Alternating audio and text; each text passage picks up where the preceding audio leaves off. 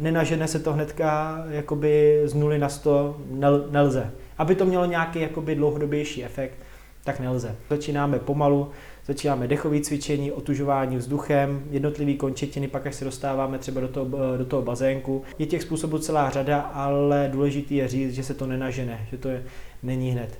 Já jsem František Hanovec a vítám vás u nové epizody Každým dnem lepší. Podcastu, ve kterém se dozvíte, jak díky pohybu, životosprávě a nastavení mysli být zdravější a spokojenější než kdy dřív.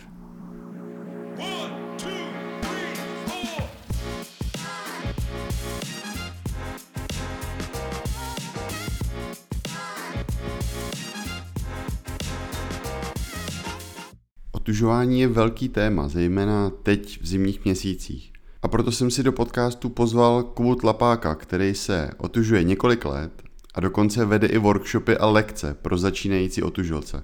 V této první ze dvou epizod, které z našeho povídání vznikly, jsme se bavili o tom, co to otužování vlastně je, proč se v covidu všichni začali otužovat, ale i jaký jsou největší benefity pro náš organismus a jak vlastně s otužováním začít. Děkuji, že jsi udělal čas a že jsi zúčastnil a vlastně jako první host podcastu Každým dnem lepší, takže mám radost, že tady seš. Já jsem rád taky. Ten důvod vlastně, proč jsem se rozhodl tě pozvat, byl ten, že po nějakém tréninku se tady jeden z kluků sprchoval a bylo slyšet, že se sprchuje ledovou vodou. A já jsem se opak na to ptal, jestli se otužuje. A on mi říkal, že jo. A že bych o tom měl natočit nějaký podcast, že to je super. A já, hele, to by bylo dobrý, akorát já se sám neotužu. Takže by mě přišlo takový divný o tom něco vyprávět. Dobrý, asi bych si o tom něco zjistil. Ale nebylo by to ono. A tak jsem si řekl, jakýho největšího otužilce znám? Já jsem myslel, že řekneš blázna. Ne. Otužilce. A tak jsem si řekl, že by to bylo takový fajn povídání, a protože vím, že ty se v tom pohybuješ relativně dlouho, nebo věnuješ se otužování relativně dlouho. Už nějakou času, jo, no. A nejen v té pozici, bych řekl, takový ty, jako toho, kdo to praktikuje, ale i toho, kdo učí ostatní, jak se k otužování dostat, tak si myslím, že by to mohlo být zajímavý povídání a že by se lidi mohli dozvědět nějaký zajímavé věci o tebe. Super, jsem rád už, že jsi to takhle, jakoby, jak jsi to nastínil, že nechceš mluvit o něčem, co znáš jakoby z teorie, z internetu, co by si vyzjistil, ale že to chceš říct rovnou z praxe, to naprosto podporuju, právě proto jsem rád, že jsi mě oslovil, plná paráda. Zeptám se, jak jsi tady zmínil toho dotyčného, že bylo slyšet, jak se otužuje, jak to bylo slyšet? Docela dost. Proto mě to napadlo, že jo. A tak vlastně nevím, jestli to je ten správný způsob toho otužování, ale k tomu se pak možná ještě jako dostaneme. My už jsme spolu psali jeden článek ohledně otužování, bylo to někdy podle mě kousek možná po covidu. Nějak tak, no, to si aspoň pamatuju, že jsme právě na to nastínili, ano. A v té době mně přišlo, že bylo otužování hrozný takový boom, jo, hrozný trend, že všichni se otužují, všichni se to pak dávají na Instagram. Přišlo ti to taky tak, že v době toho covidu to vyskočilo a bylo to oblíbenější než dřív? Určitě už z několika důvodů covid nám všem trošku jakoby samozřejmě, nevím co se týče zdravotní stránky, ale toho našeho zajetýho způsobu života hodil docela čáru. Takže určitě ten boom byl, protože lidi měli najednou omezený spoustu věcí, byly zavřený fitka, omezený provozy kin, divadel. Najednou lidi neměli jakoby co dělat. Někteří to právě úplně byli v šoku z toho, že musí být doma, nebo že prostě najednou se to jejich přirozený kolo, práce, rodina, cvičení, najednou se to rozlomilo, nemohli tohleto a támhleto, takže hledali nějaký nový způsob využití toho času i udělat něco pro sebe, takže začali zkoušet to otužování a zjistili, hele, ono to vůbec není špatný. Takže určitě v tom covidu to zažilo velký boom, prostě najednou spousta lidí v otužování, protože to bylo jedna z mála věcí, která šla dělat jakoby venku, co se týče toho počasí, a mohli využít naplno ten svůj čas, takže rozhodně to přišlo na svý.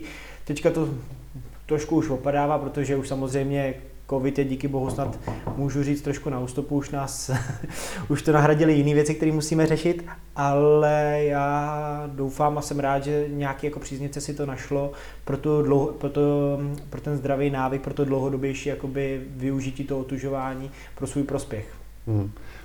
Když mluvíš o tom dlouhodobém otužování a prospěchu, jaký jsou vlastně hlavní výhody toho otužování?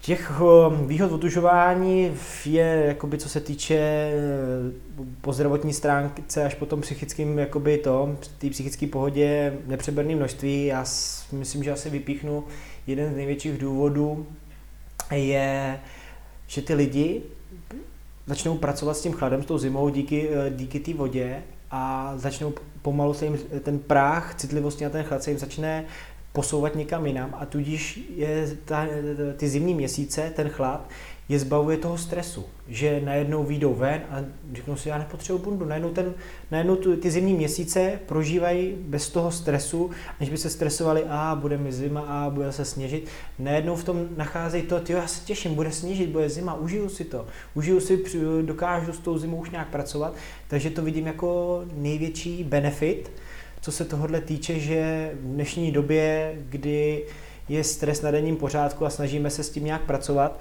tak myslím, že zbavit se tohodle jakoby hlavního stresoru v zimních měsících je to největší gro toho, už ta psychická pohoda, že prostě vyjdu ven a ne zima, sněží, jo, už jenom, že půjdu k mrazáku, k Lidlu, tak už potřebuji jakoby dvojí bundu, jo, že tohle to zmizí, to beru jako největší gro a pak samozřejmě ty zdravotní benefity, když ta psychická pohoda dělá strašně moc, jo, prostě hlava a psychika je na tohle mocná čarodějka, ale ty zdravotní benefity, zvýšená imunita proti onemocněním, to sice neznamená, že člověk nemůže onemocnět, ale i ta rekonvalescence bude daleko kratší, či vůbec, že se vůbec nedojde k tomu, že člověk onemocní, takže těch benefitů je velká řada. Už když zmíním třeba další, říká se tomu takzvaná, někdo to používá označení cévní gymnastika, že vlastně tím, jak se otužujeme, tím vlastně dochází ke kontrakci cév a zase jejich roztažení, takže je to i prevence, i co se týče jakoby pro starší lidi, že právě jak i naše svaly musí pracovat, tak i naše cévy a žíly prostě dochází k tomu. Takže říkám nepřeberné množství a jestli můžu mluvit za sebe, jako jeden z hlavních důvodů, co mi to dalo, je, že já jsem byl strašně náladový, co se týče změn počasí. Jo, prostě bylo sluníčko a najednou bum, začalo pršet a normálně nálada na nic, dlouhodobě mě to trápilo to i moji ženu, která to musela se mnou přežívat, že prostě najednou jsem úplně upadnul na nulu a nechtěl jsem mi nic dělat, nechtěl jsem nic myslet a tohle mi tomu krásně pomohlo, že jsem začal brát i ten chlad, i třeba ten déšť, jo, prostě jako, tak prostě to je, tak nenechám se tím nějak ovlivnit a pomohlo mi to i to otužování, že jsem s tím začal pracovat, místo abych se jakoby předtím schovával někde doma, nebo prostě nějak jakoby spadnu do útlumu, takže to bych bral jakoby ty nejpřednější pro jakoby běžný lidi, úplně jako nejlepší jako gro, co se tohohle týče. Hele, ty jsi říkal, že když se otužuješ, takže pak ty zimní měsíce jsou pro tebe nebo pro lidi, co se otužou, takový příjemnější. Mm-hmm. A mě vždycky zajímalo, jestli díky otužování mám větší toleranci na chlad, čili mně není taková zima, anebo je mně stejná zima, jenom si prostě na to zvyknu a je to pro mě takový jako v pohodě. Co se vlastně jako děje? Já myslím, že to není ani jedno, ani druhé, je to sounáležitost obou, že právě ano, zlepší se nám tolerance na chlad a právě, že i ten chlad si dokážeme užít, jako někdo třeba sluníčku, že se právě 40 stupňů a on se v tom vyžívá, někdo by v tom už jako umíral vedrem, ale ne, on se prostě rád peče na tom slunci a stejně je to i s tím chladem, jo, je to jenom opačná teplota. A já třeba u mě, když ráno vyjdu ven a cítím ten mrazivý vzduch, tak mě to hnedka nadchne, ten čistý, příjemný mrazivý vzduch, člověk se nadechne a cítí ten mráz příjemný, že prostě najednou se cítí jako víc a víc, jakoby, když to řeknu takhle naživu, jako živější, už jenom to ráno je hnedka takový, že by člověk je nabuzený něco dělat, samozřejmě tam pracují hormony, endorfíny a takhle, ale myslím, že to je jedno s druhým. Za první tělo si zvykne, samozřejmě je to podobné jako u cvičení, musí tam být nějaký návyk, nějaká dlouhodobost, aby si to dokázal jakoby implementovat na tu delší dobu, ale jak říkáš, myslím, že to je jedno s druhým, jo? Že si opravdu člověk na to zvykne, samozřejmě musí to být opakovaně, ale zvlášť i tu zimu dokáže užívat. Právě zase ta psychická pohoda, že se to přemění, že najednou tu zimu člověk vítá, že s ní nebojuje, ale dokáže ji přijmout a využívá ten její potenciál, co má. Samozřejmě musí tam být nějaká jakoby zdravá míra toho, protože všeho moc škodí, jak u cvičení, u jídla, tak i u toho otužování. Takže na tohle se musí dávat taky pozor. Ale řekl bych, že to je sounáležitost těch obou dohromady. Jak dlouho to trvá? Než člověk, co nemá rád zimu, začne mít rád zimu. A co já zjišťuji u svých, jako když to řeknu, frekventantů, co právě ke mně chodějí, u každého je to, není daný čas, není univerzální cesta, každý má svoje. Měl jsem právě, když beru aktuálně, tak někoho, kdo prostě se třeba do té vody vůbec nikdy nedostane. Jo, stačí mu to otužování na tom vzduchu, což myslím, že je ten úplný základ, protože když si vezmeme suma sumárum, jak často lezeme jakoby v běžném životě do ledové vody. Pokud nečekáme někde u mostu a nesledujeme, že náhodného tonoucího, že bychom ho zachránili, tak pracujeme hlavně s tím vzduchem, což beru jako hlavní, protože s tím vzduchem pracujeme každý den. Vyjdeme ven a už je to vzduch, není to žádná voda. Samozřejmě ten vzduch není tak, nechci říct vhodný, ale tak intenzivní médium pro ten chlad jako ta voda.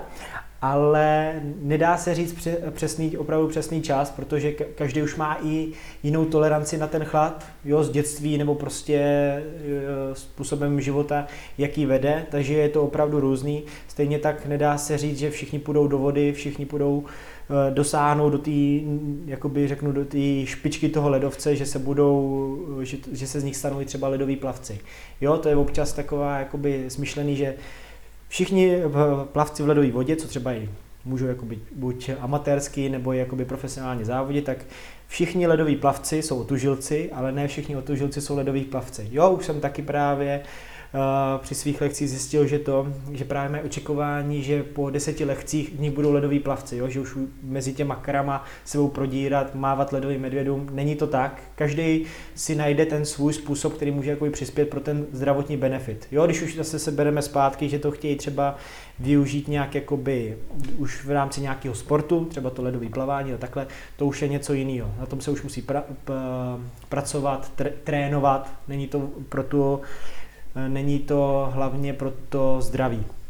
Jo, takže není univerzální čas, není univerzální cesta, člověk se tomu musí pověnovat. Když už zmíním tady jako u cvičení, nedá se říct, že za rok to bude v pohodě nebo takhle.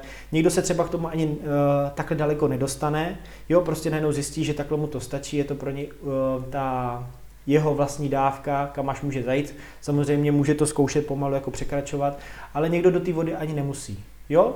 Že právě mu stačí, že například, že vyjde na chatě na ten ledový balkónek, prodýchá se, bude jenom třeba v tom pyžamu a úplně mu to stačí, protože naše tělo už se otužuje cca při teplotách okolo 15 stupňů, takže de facto spousta lidí jsou otužilci, ani o tom nevědí. Jo, samozřejmě záleží i kolik mají vrstev na sobě, čím víc barikád mají, aby se oddálili od toho chladu, protože vlastně s ním neumějí pracovat.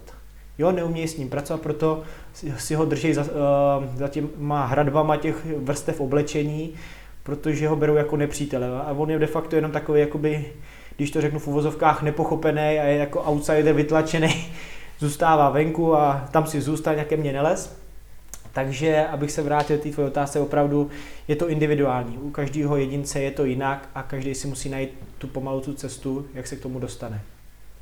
Takže každý má ten svůj proces k tomu, jak se dostane k otužování a za jak dlouho je z něj otužilec jinou, ale je nějaký jakože dobrý a vlastně špatný způsob, jak začít. To znamená, když teďka já si řeknu, už mě nebaví, že mě je celou zimu chladno, tak s tím chci něco začít dělat. Řeknu si, že otužování podle toho, co jsi říkal, mě v tom vlastně pomůže. Mm-hmm. Tak jak začít?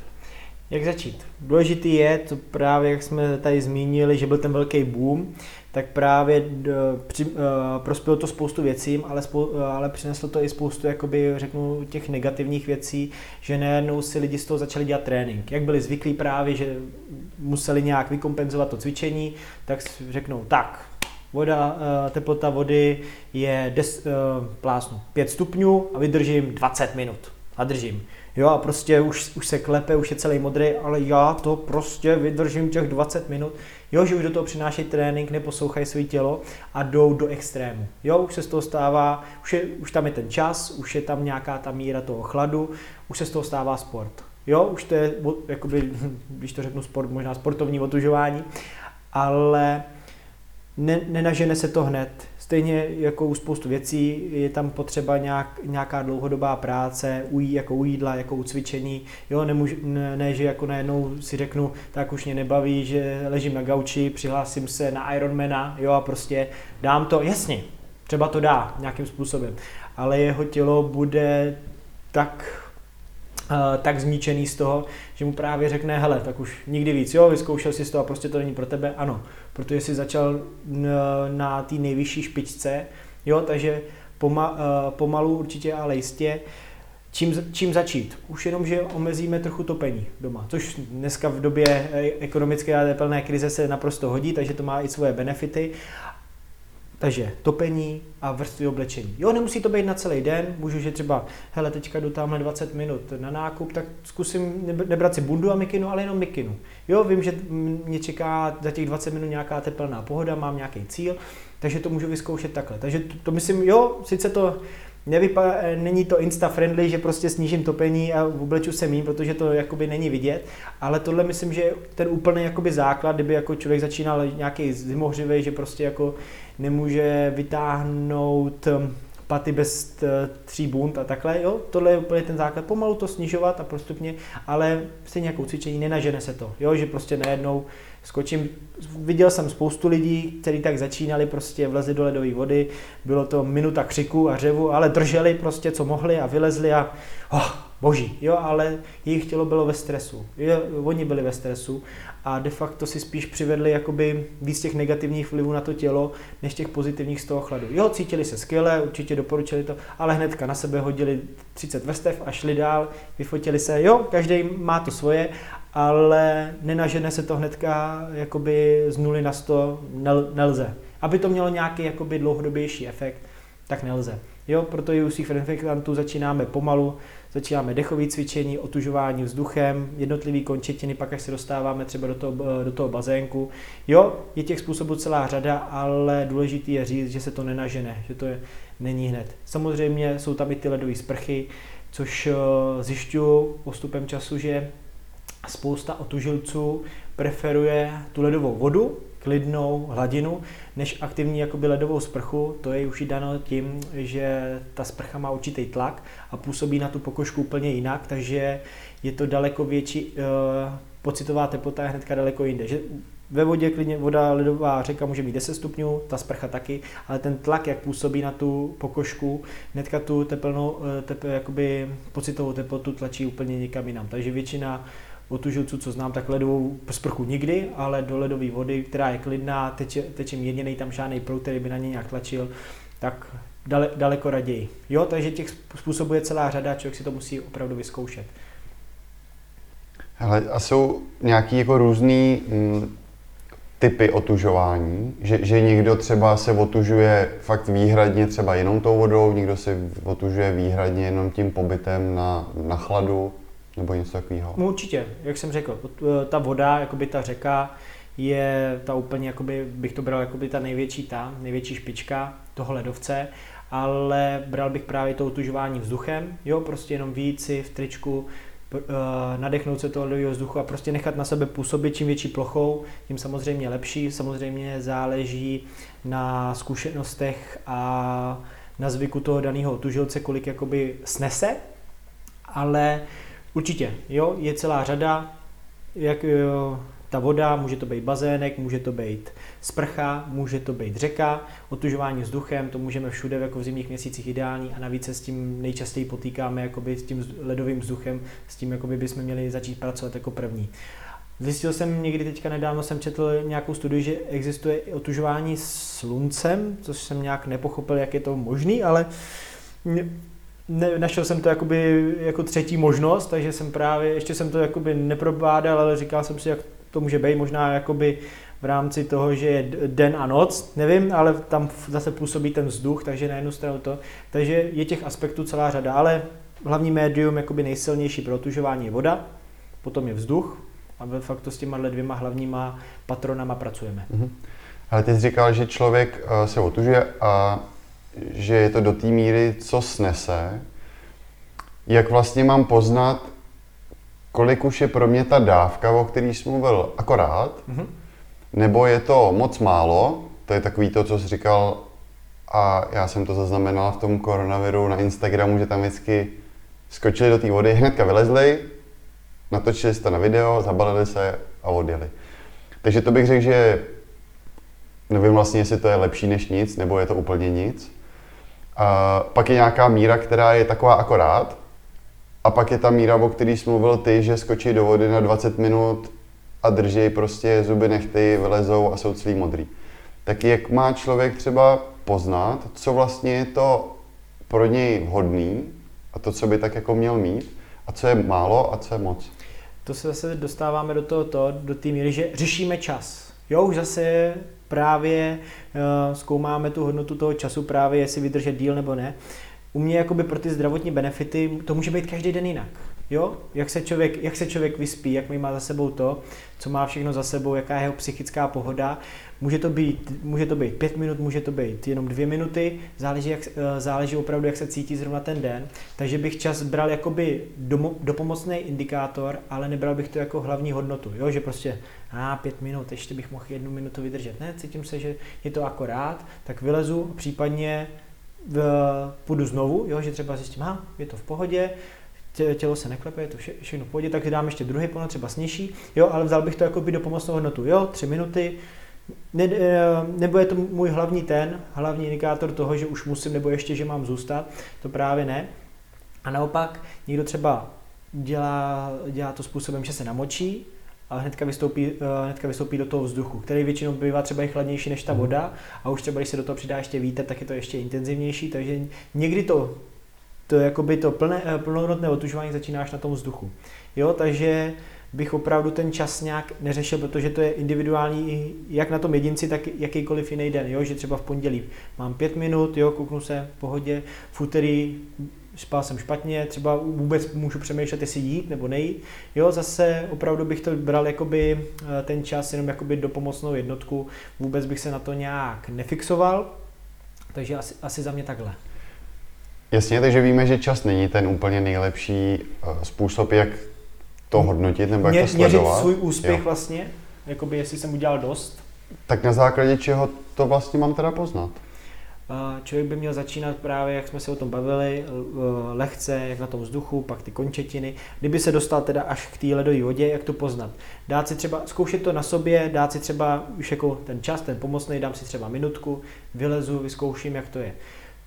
Tělo má pár bezpečnostních mechanismů, jak právě, když už je to na něj moc, je to třeba třes zubů, třes pokožky. To je vlastně mikrokontrakce svalů, že vlastně to je takový indikátor, hele, jsi na bodě zlomu, tělo potřebuje teplo a tělo toho vlastně těmi mikropohyby vytváří, jak se klepeme, aby se zahřál. Tak si říkám, už tam nepůjdu, potřebuji se zahřát, zacvičím si nějak, zase rozproudím právě teplou krev ze svého středu těla, protože při otužování teplo odchází z končetin a všechno právě bezpečnostní mechanismus těla je ohřát hlavně střed těla. Důležitý orgány, co potřebujeme a všechno to zřejmě. Kdyby to prochladlo až moc, tak vlastně ten chlad se dostává do středu těla a už začíná být problém a tělo na to reaguje. Jo, takže je třeba sledovat tyhle mechanismy, klepou se zuby, klepou se ruce, tak je potřeba dodat tomu tělu nějak teplo, čaj, pohyb, jo, ale už říkám si, už cítím, jdu ven, zahřeju se, hlavně být v klidu, ale udělat pro to nějaký kroky, abych se právě zahřál. Jo, takže i tímhle sledováním je možnost právě udat tu míru a člověk to musí sám na sobě jakoby zkoušet i jakoby s tím časem jako pomocným indikátorem. Zjišťuju, že spousta lidí se začne třeba třást až doma. Jo, už jsou rádoby v té teplné pohodě, ale jejich tělo prochladlo. Jo, vylezli, bylo jim krásně, že jo, krev se začala rozlínat, začalo jim teplo, byli v pohodě, ale prochladli. Jo, začnou se klepat až doma, nejednou třes, zuby, jo, právě, že to nepozorovali a nedodali tomu tělu tu energii a právě tělo se nezahřálo, cítili se sice skvěle, ale prochladly. Jo? Takže i na tohle se musí dávat pozor.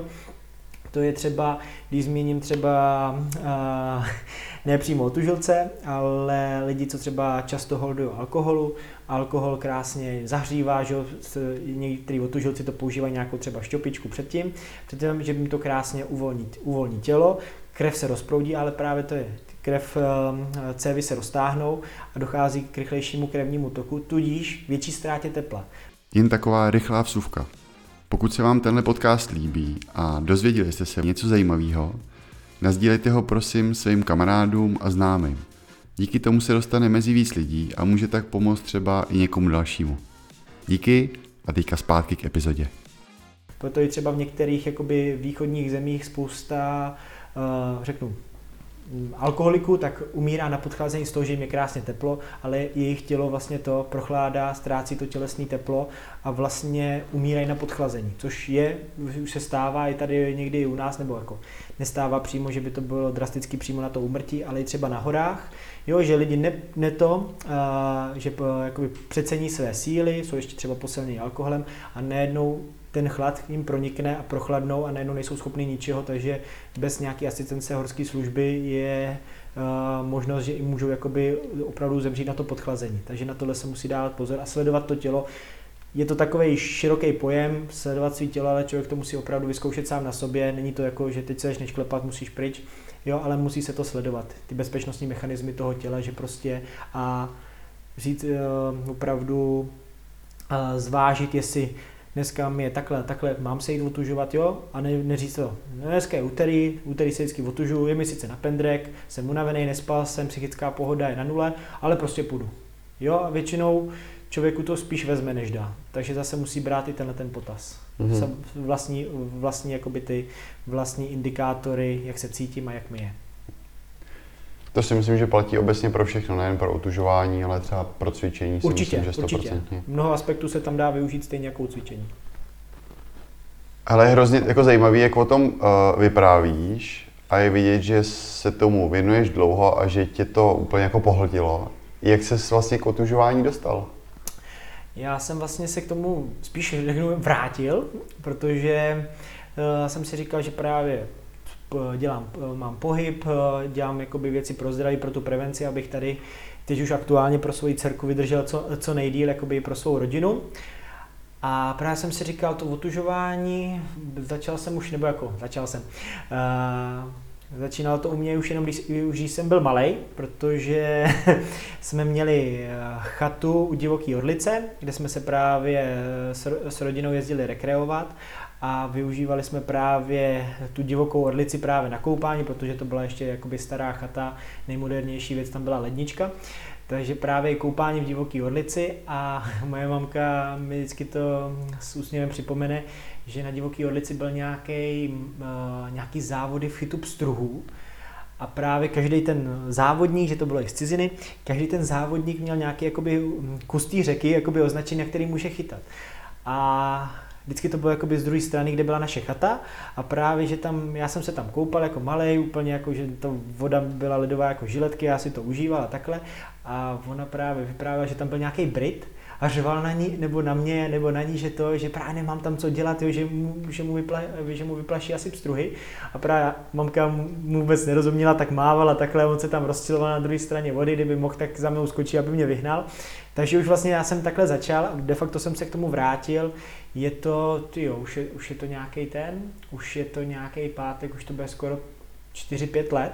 Jsem se k tomu vrátil právě, abych jakoby zvýšil i tu svoji, jakoby přidal na té své imunitě, na té prevenci a vlastně i, aniž bych o tom věděl, zapojil ten proces, jak se zbavit té návyky na těch vlastně snížit ty negativní vlivy těch změn počasí a takhle, aniž bych o tom věděl. Takže jsme s kamarádkou prostě začali, jestli to vyzkoušíme, začali jsme právě ideální doby na tohle je třeba jaro, kdy už začíná svítit sluníčko, samozřejmě se slunkem ta psychická pohoda jde úplně někam jinam, takže úplně do jiných výší, takže je to super, ale voda je stále jakoby chladná, ledová, takže člověk vždycky, když vyskočí z té vody, tak právě hnedka se cítí, jakoby, že je na tom sluníčku a hnedka je mu tepleji, takže je to úplně super, takže jsme začali a nějak jsme prostě začali, pokračovali v tom a stalo se toho, že se z toho stal krásný jakoby zdravý návyk. Takže já jsem za to rád, ano, pohltilo mě to, ale zase člověk fakt opravdu se musí poslouchat a vidět, kdy může a kdy nemůže. Zase, aby mu to právě aby mu to dávalo a nebralo mu to. Takže za mě určitě takhle. Jak často v rámci třeba týdne, teďka polovina února, tak jak často se jakoby aktivně otužuješ tím, že ty chodíš, jo, tak máš na sobě teďka kraťasy, triko a takhle předpokládám jsi přišel, tak považuješ tohle jako součást takového toho aktivního otužování, to, že si řekneš, tak dneska se, jak jsi to říkal, dneska se tomu budu věnovat, dneska se budu otužovat, tak je tohle součást toho, že dneska se budu otužovat, anebo to už pro tebe je teďka jenom třeba ta voda? Aktivní otužování já právě beru třeba hlavně tu vodu už pro mě, protože to je opravdu pro mě už ta největší meta. To, že jsem málo oblečený, už beru jakoby právě ten zdravý návyk. Co by jako, jo, samozřejmě, kdyby mi byla zima, ustrojím se zase na tohle, ale beru to už jako ten zdravý návyk. Stejně jako, že třeba místo, abych jel do práce autem, vezmu si kolo. Jo, už je to zase ten pohyb, už je to zase v tomhle případě to otužování, že to krásně se jakoby, to, čemu se věnuju, se normálně krásně proline do běžného života, což by to takhle mělo být, že jo, stejně jako u sportu, že prostě budu víc chodit, než abych se jezdil dopravu, nebo takhle samozřejmě, když to jde. Ale aktivní otužování už je pro mě ta voda. Samozřejmě v rámci týdne, teďka, když je, musí být samozřejmě na to čas, musí na to být i ta chvílka jakoby klidu, aby člověk tam jakoby neskočil, nebo v uvozovkách neskočil s horkou hlavou, prostě jenom rychle, abych měl, mám 30 minut, no už 29, zase, aby člověk na to udělal ten čas a tu pohodu. Takže za mě třeba, když to řeknu třeba v rámci tohohle týdne, co byl, tak pro mě je tam základ, mám ledové sprchy ráno a večer, vždycky v práci, jo, prodých, práce s dechem, vždycky tomu dám pár minutek, prostě beru tu ledovou vodu. Samozřejmě, kdybych se třeba ráno necítil, jako že se občas stane, tak prostě pod tu vodu nejdu, protože i tělo potřebuje na to zahřátí a na tu práci s tím chladem nějakou energii. A když ji prostě ten den ráno cítím, že prostě nemám, tak to si vždycky jako zvážím, jestli jo nebo ne. Zase člověka ta ledová voda opravdu probudí. Horká ho spíš jako uvolní, že jo, v klidu. Já když si dám po letech nebo po nějaký době teplou vanu, tak prostě pak jsem jako žužu, že jo, prostě úplně člověk jakoby, jo, že když potřebuje pracovat, tak se spíš potřebuje nabít, jakoby probudit se tou živou energií, než jako aby šel do útlumu tou ledovou vodou. Takže tenhle týden, každý ráno, tenhle týden to opravdu bylo, každý ráno ledová sprcha, ráno i večer, protože když odcházím z práce, tak abych nebral si práci domů, tak i takhle. A třeba o víkendu i ta ledová voda, ale samozřejmě už to bylo jako správný pravidelný návyk, to jakoby to snížení toho oblečení na sobě, i co se týče i doma právě, když jakoby, aby jsme neměli přetopené místnosti, protože v dnešní době, když už nemusíme lovit kvůli tomu, aby jsme se najedli, nemusíme udržovat oheň, aby jsme se zahřáli, stačí v autě přepnout a jsme v tropickém ráji, stejně jako doma. To je právě proto, to jsou ty dva hlavní aspekty, kde se dá začít. To oblečení a ty přetopené místnosti. Jo, já už právě si užívám ten chlad, jakoby protože už jsem se na to tak adaptoval, že ten chlad vítám. Jo, nesnažím se s ním nějak jakoby to zápasit, já ho přijímám a využívám ten jeho potenciál, takže když jsem přetopený místnosti, tak je to pro mě úplný zlo. Jo, že prostě člověk nemůže ani v takovýhle jakoby místnostech správně pracovat, protože hnedka je tím teplem, stejně jako tou teplou sprchou, jde do toho útlumu, jo, prostě najednou je to teplo a padáš skoro do toho spánku. Takže ledové sprchy, o víkendu, když je čas, tak ta ledová řeka a hlavně to otužování tím vzduchem, protože ten vzduch, s tím pracujeme každý den. Jo, tady, tamhle, je to tak. Super, já myslím, že určitě někoho to zaujalo podle toho našeho povídání a teďka si řekne třeba, tak to otužování není úplně jako špatný, určitě má nějaký benefity, tak chci se do toho pustit. Tak pojďme zkusit dát těm lidem takový návod na to, jak začít s otužováním. Návod, jak začít s otužováním. No tak, hlavně si musí říct, jestli právě i co se týče, jak jsme se bavili o těch benefitů, že to je strašná úspora zimního oblečení, takže samozřejmě finance, ale jak začít? opravdu říkám, tak tím snížením toho oblečení, snížením toho topení a hlavně musí si na ní něco... Nejlepší je právě úplně první věc je vyzkoušet to. Jo, opravdu se třeba natchnout tím vzduchem nebo takhle, aby pocítil ty efekty, co to, na to jeho tělo, co mu to přinese a třeba jakoby, stejně jako při cvičení vyplaví se endorfiny, člověk se najednou cítí právě krásně a super, tak to je vlastně, může být jakoby to, že už jenom ten pocit, ty blaženosti, stejně třeba jako po dobrém cvičení, že člověk je nadšený, že něco dělá, nejenom je aktivní, tak to může být jakoby ten hlavní benefit cítit se dobře, jo, bez toho stresu a takhle. Samozřejmě musí tam být ta správná míra, takže jak začít? No, asi jednoduše, kontaktujte mě a já když tak dám nějaké rady, případně vedu lekce, ale úplně pro ty začátky vyzkoušet to. Všechno se musí nejdřív vyzkoušet, klidně i nějakou třeba i v rámci mého jako působení můžeme dát i nějakou, děláme workshopy právě pro jednorázový, že to nemusí být žádný lekce, ale prostě si to jenom vyzkoušet, co to všechno obnáší a jestli to je pro mě nebo není. Ale to už si člověk musí jakoby rozhodnout sám. Takže cesty jsou a nejlepší je to vyzkoušet, protože může se o tom spoustu dočíst, může se o tom spoustu doslechnout, ale první je to vyzkoušet to. A vyzkoušet ti myslíš, jako je přímo třeba tu vodu? Může, ano, ale za mě spíš třeba, že si sedne k molu a namočí si ty chodidla a takhle. Případně radši bych tohle zkoušel vždycky s nějakým doprovodem nebo s někým, kdo se otužuje a takhle, kdo ho nebude hnát jako do extrému, případně mu jako poradí. Takže ano, ale opatrně. Jo. To znamená, že za tebe první krok by byl určit si, co vlastně od toho otužování vlastně chci, co je takovým mým cílem. Pak začít třeba dávat méně oblečení. Mm-hmm. Snižovat třeba stáhnout topení. Třeba, jo, ne, musí to být právě. Zase my Češi jsme na to odborníci, že jedeme z extrému do extrému, takže ne, že nula, otevřít okna, jo, a prostě celý den si to vyzkouším.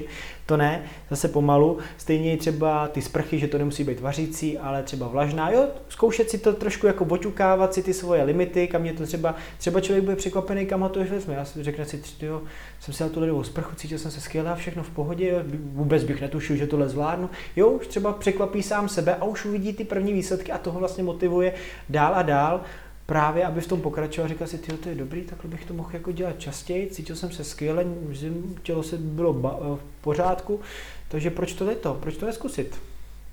Tak jo, takže to bude první teda to oblečení, pak nějaký jakože sprchy třeba za tebe by byly dobrý, ty ledový, no studený, chladnější. Pozor jenom právě u té sprchy, samozřejmě jak jsem říkal, většina u žluců prostě sprchy nedává, tak aby to nebyl plný proud, ten tlak té vody, ale třeba pokavávání, jo, může se zase zkusit třeba i jenom lehce, co se týče jakoby rukou, co se týče nohou, jo, nemusí to být hnedka jako plná síla té ledové sprchy, stejně tak kohoutek nemusí být přímo na ledový, jo, pomalu si to oťukat.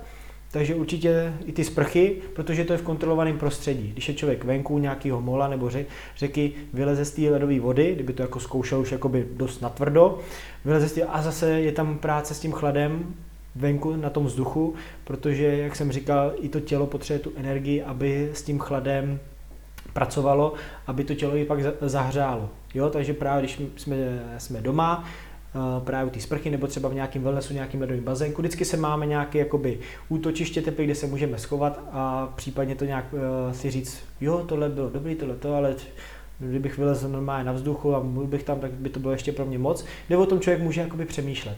Jo, takže vždycky jakoby radši to kontrolované prostředí, je to za mě jakoby pro ty začátky lepší. Ale musí to být hlavně v klidu, nesmí být člověk jakoby ve stresu, že tam prostě skočí bombu. To určitě ne, za mě jako otužilce nikdy neskákat do ledové vody. Jo, já to vždycky říkám, že jak pro amatéra, tak i jakoby zkušenýho platí stejný pravidla, zkušený by ale měl nastat, jakoby dát tam udělat ty kroky, aby k tomu nenastalo. Jo, už jsem měl právě taky už takový špatné zkušenosti se známýma, co právě skočili do ledové vody, i když už měli za sebou nějaký praxi, tak potřebovali tomu přidat nějaký jakoby víc. Ale co se nastalo? Skočili do ledové vody, byl to velký teplotní šok pro jejich tělo. Všechny svaly se stáhly a to je de facto mrtvá váha. De facto jak živá socha. Člověk vidí, ale nemůže, stáhne se mu hrdlo, stáhnou se mu svaly a on vlastně nemá čím se dostat, jo, a navíc skočí do hloubky hnedka, takže není na hladině, takže jdou automaticky dolů, že jo. A pak jakoby, než člověk zareaguje, kdyby tam třeba byl sám, to je úplně nejhorší, ještě by skočil, a kdyby tam byli s někým, tak chvilku trvá, než ten dotyčný zareaguje, a to už může být v takové hloubce, navíc, když je to řeka, je to většinou, je to tmavý, jo. Možnost toho, že ho jakoby najdou, je nízká. Takže za mě rozhodně do ledové vody neskákat. Už jsem taky viděl osobu, která na mole tady v Pardubicích, jsem ho viděl skákat, ale naštěstí tam docela zavládnul pod sebezáchovy, že skákal z mola, ale přímo ke skutkům, takže aby se vždycky, když tak hnedka chytnul, takže jsem si říkal, dobrý, pod sebezáchovy funguje, nějaká inteligence tam je, že prostě nevypadal na zkušenýho, spíš že ho někdo na to jakoby nahecoval. Takže na tohle opravdu opatrně, děláme to hlavně jako za mě, co vedu své frekventanty, tak hlavně, aby to mělo pro ně nějaký zdravotní benefit. Jo, první krůčky, jak se k tomu dostat, aby to pak mohli implementovat do svého jakoby běžného života pro ten zdravý návyk. Jo, stejně jako u jídla, u cvičení, u pohybu, u spánku. Jo, zase, když se jednou člověk bude otužovat, určitě mu dá ten zážitek, ale pro ty benefity je potřeba ta dlouhodobá jakoby ta cesta. Je taky zajímavý, že se hodně bavíme třeba o tom otužování ve vodě, což je podle mě i něco, co si lidi hodně často představějí, když si řekne otužování. Určitě. Že vlezem prostě do vody a tam nějakou dobu jsme, nebo dokonce v ní plavem. Ale ty jsi říkal, a mně to tak taky vlastně přijde, že to je taková ta úplně ten poslední krůček, takový ten úplně, ty říkáš, špička ledovce, to, co nás čeká úplně na tom konci. A to bych řekl, že není asi úplně pro všechny, že i spousta lidí, ty říkáš, že se tam ani nemusí do té vody dostat. A že bych řekl, že většina lidí, co se otužuje, třeba sprchama, nebo že chodí mí oblečená, tak pak třeba do té vody ani nejde. Jaká je vlastně taková minimální dávka toho otužování pro, bych řekl, běžní lidi? Protože ty říkáš, když jdu do té vody, a mně to přijde logický, tak musím si to naplánovat, ideálně tam chci jít s někým, kdyby se mě cokoliv stalo, protože prostě furt je studená voda. Musím si na to vyhradit nějaký čas, protože k tomu se pak možná dostaneme, ale je tam nějaký proces toho, co se stane předtím, než jdu do té vody, co se stane potom, když z ní vylezu, že to není tak, že tam přijdu, slíknu se, jsem 10 minut ve vodě, oblíknu se a jdu pryč. Takže to mi zabere nějaký čas. Což ne všichni třeba tomu chtějí tolik času obětovat nebo věnovat. Takže co je takový, bych řekl, minimum toho, abych měl nějaký benefit z toho otužování, abych si nemusel furt brát 3 miky na sebe, protože mě je kládá, a mohl chodit třeba i v zimě prostě třeba triko, bunda, něco. Takže jak na to? Co vlastně by mě teoreticky mohlo stačit? Teoreticky, co by ti mohlo stačit, říkám, třeba ten vzduch. Jo, pracuji, když tamhle potřebuješ něco zařídit ve městě, tamhle, jasně, budeš mít asi nějaký pohledy, že na tebe budou koukat jako, ježiš, ten je buď fešáka, nebo že ježiš, jak to, že nemá mikinu, je blázen, jo. Takže už jenom ten vzduch, s ním venkem pracujeme každý den, takže to bych bral jako tu minimální dávku. A neříkám, nemusí to být jako hnedka, že si dám 3 hodiny procházky jakoby za chladného počasí, ale stačí třeba 15 minut, vyzkouším si tamhle, dojdu, vezmu si zase, nebo že prostě tady u nás v Pardubicích projdu třídu míru, potřebuji něco jakoby fafy, tak tu třídu míru vezmu si, že sundám mikinu, zkusím si to tričko, hnedka zjistím, jak to tělo dokáže pracovat s tím chladem, jo? To je důležitý, že do žádného otužilce nevidíme, on musí mít tu vlastní zpětnou vazbu, stejně jako já, když vedu ty lekce, tak musím od těch frekventantů mít zpětnou vazbu, protože můžu vidět, že se klepou, můžu vidět, že se dýchají, ale nevidím ten jejich vlastní pocit, to mi musí vždycky dát tu zpětnou vazbu oni. Takže jdu po té třídě míru, vyzkouším si to, jo? Samozřejmě čím větší plocha toho těla vystavím tomu chladu, tím víc to pracuje, tím víc potřebuje i to tělo právě pak i toho tepla na to, aby dokázalo se s tím jakoby chladem popasovat, ale už jenom tenhle ten jednoduchý jakoby základ, jenom nebát se a vyzkoušet to, vždycky být připravený na to, že se zase můžu oblíknout, jo, to teďka je docela velká, jako taky byl velký boom, že třeba chodit na ty, jestli to nezaznamenal, chodit na sněžku právě v rámci otužování, jo, někdo chodí třeba v žabkách, jenom v šortkách, To už samozřejmě to je v rámci toho otužování, ano, ale už to beru takový jako extrémní sport. Jo, otužovat se, jasně, můžu, i já jsem byl taky na sněžce, jenom v šortkách a v tričku, proto navíc bylo krásný počasí, takže to bylo příjemný, všechno v pohodě, ale být vždycky připravený, že jsem prostě nemusím mít tolik energie, stejně jako po tréninku, že prostě dal jsem toho hodně, ale cítím se unaveně, tak abych byl připravený tomu nějak dodat tu zpětnou vazbu zpátky k sobě. Takže mít při sobě, tak si vezmu tu mikinu, mám ji v batůšku, jo, nebýt to jakoby, nemít jenom plán A, ale i ten plán B. Takže ten vzduch úplně, pracujeme s tím vším, můžeme to využít jenom třeba jdu z práce, mám hodinku na oběd, tamhle mám restauraci, je to 10 minut, tak těch 10 minut, jo, vezmu si mikinu jenom přes ramena, dojdu si tam jenom v tričku, jsem pak tam tepelný pojev, klidu se najím a zpátky klidně už zase v mikině, jo, trošku opravdu si to jenom oťukávat, už jenom tenhle základ stačí, jo, jak jsme se o tom bavili, lidský tělo se cca otužuje při tepotách 15 stupňů a menší, samozřejmě záleží individuálně na prahu každého, co se týče jakoby snesitelnosti toho chladu, takže tohle úplně do základu stačí a pak se třeba člověk řekne, jo, už jako cítím se v pohodě, tak bych mohl třeba vyzkoušet tu vodu, já třeba využívám i třeba u svých frekventantů využívání právě otužování dřív končetin, protože jak chodidla, tak i naše dlaně, co se týče jakoby kardiovaskulárního systému a práce srdeční pumpy, tak jsou vlastně jakoby nejdál z té celé cesty, kam krev musí doputovat. To má třeba spousta lidí i problém, prokrvení už jakoby od narození, nebo prostě s tím mají problémy, prokrvení chodidel, prokrvení rukou.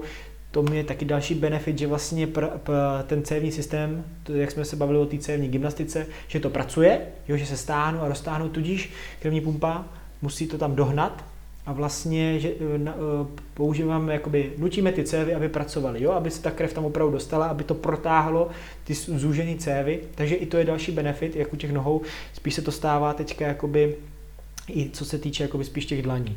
Každý otužilec to má jinak, dneska jsem to taky probíral se svými frekventanty, že někdo je víc citlivý na chodidla, někdo zase na ruce. U mě je to třeba na ruce, jo? Takže spousta otužilců, když jsou v těch ledové vodě, tak mají většinou ruce nad sebou. Jo, pak třeba ponořej na chvilku a zase to zvednou, někdo zase na nohy, jo? Prostě je to individuální v tomhletom.